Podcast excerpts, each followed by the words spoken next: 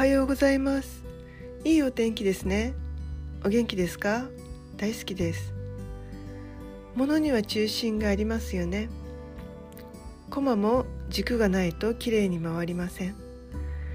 車のタイヤも中心に軸がないと走れないですね。人間にも背骨という軸が通っているからバランスが取れるんですね。歪んだままになっていると動きが不安定になり転びやすかったり疲れやすかったりするんですね。精神面でも軸がないと何をしていいかわからなくなってしまいます。あなたは自分の中心に意識があります。あなたは安定しています。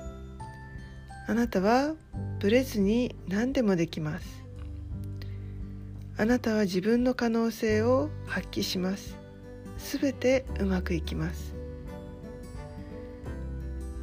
ありがとうございました。良い一日をお過ごしくださいませ。